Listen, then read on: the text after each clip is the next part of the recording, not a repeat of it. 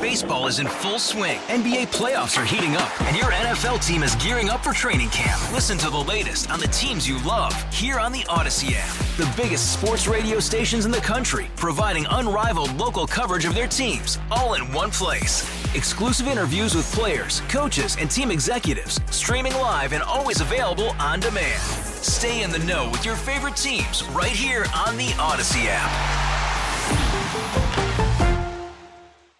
237 on KDKA, 102 years old and going strong, and have covered a million and a half, probably, stories over those years. More than that, I'm sure.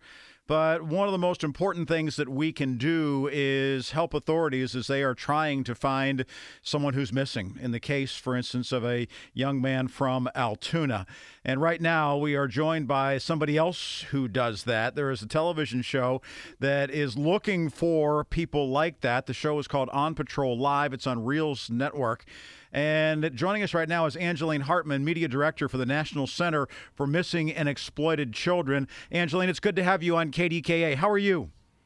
Hi, Rick. I'm good. Thank you so much for having me on. We really appreciate it. So tell me a little bit about Mickey. Give me more about first name, last name, what he looks like, what's all going on, and, and how long it's been since he was last seen in Altoona.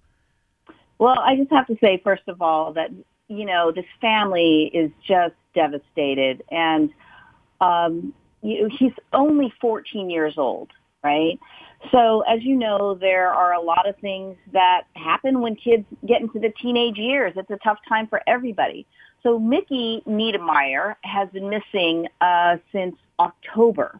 So it's been more than three months now, and that's a long time. I mean, it's really been tough for them. And his mom is pretty open on social media. She's she's doing whatever she can to get the word out about him. And you know, people on social media can be not so nice. So I, I really feel for her because they're questioning a lot of things. But basically, um, you know, Mickey was home that night. It was uh, October 28th.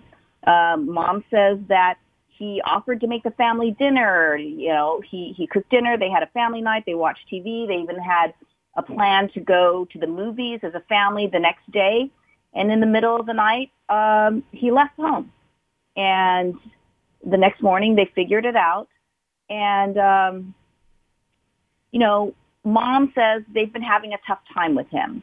The week before, he had been, he did the same thing pretty much and had been ho- they found him after a couple of days and then he was home for a week. So this is the second time he's left in right. just a matter of weeks. Right. But now he's been gone for more than 3 months.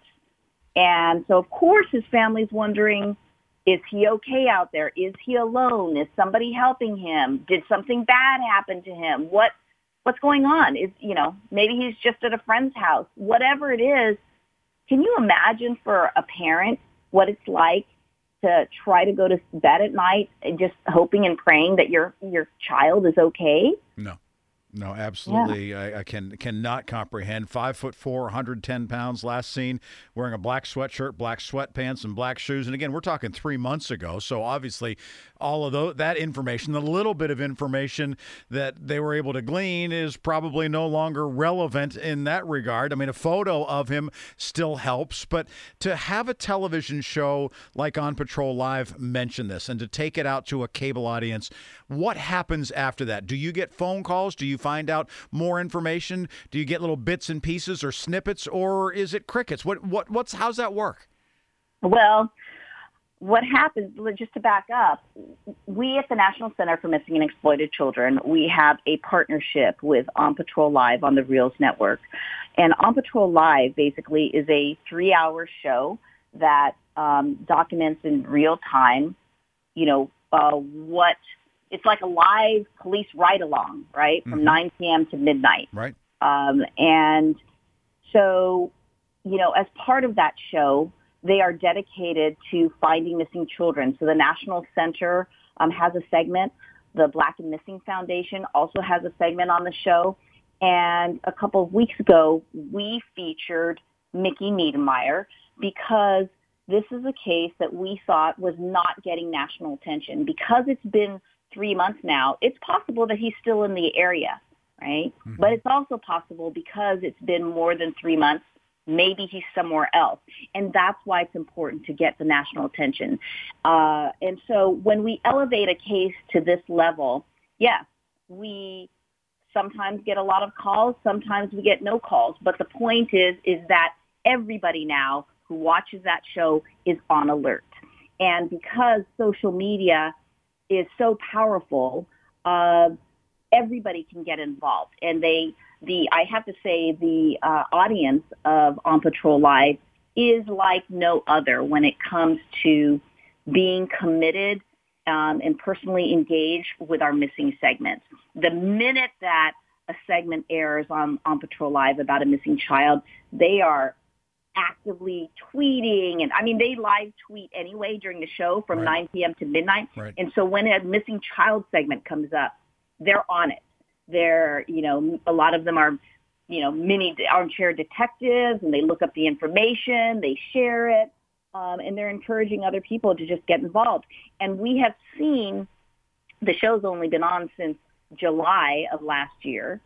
And we have found more than half the children that we featured wow. from the National Wow. And so they know the power of spreading the word. Do you yeah, archive those? If somebody missed the January 28th episode that was about Mickey, is it is it archived somewhere on either your website or does On Patrol Live? Do they put that on the Reelz network if somebody wants to go back and see the Altoona episode about about Mickey?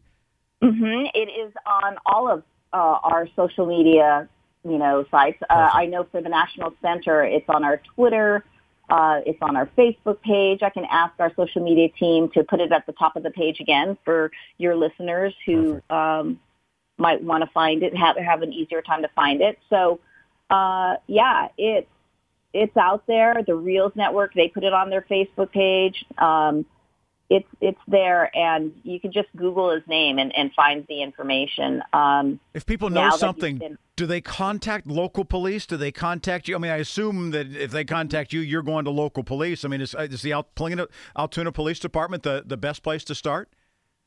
Sure. So either way, so we when we feature a child on the show, we give our phone number, the one eight hundred 843-5678 the lost, number. Right. That's for the National Center.